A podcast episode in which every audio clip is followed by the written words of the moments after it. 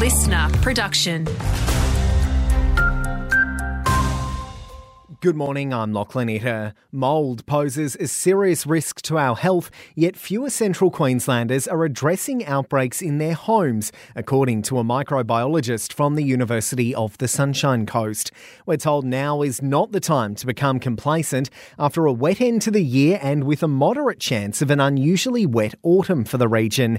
Ipek Kurtböke says ceiling fans and walls need to be cleaned regularly, especially after the recent wild weather most of the houses are becoming moldy and the maintenance is low with the current economic situation. They may not be able to afford most people. So it is getting worse, the problem. Researchers have taken to the skies above the Capricorn coast to assess the damage of coral bleaching.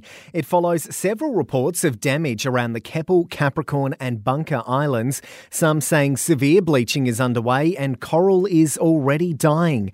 The Great Barrier Reef Marine Park Authority and Australian Institute of Marine Science used helicopters to conduct a preliminary survey over the weekend.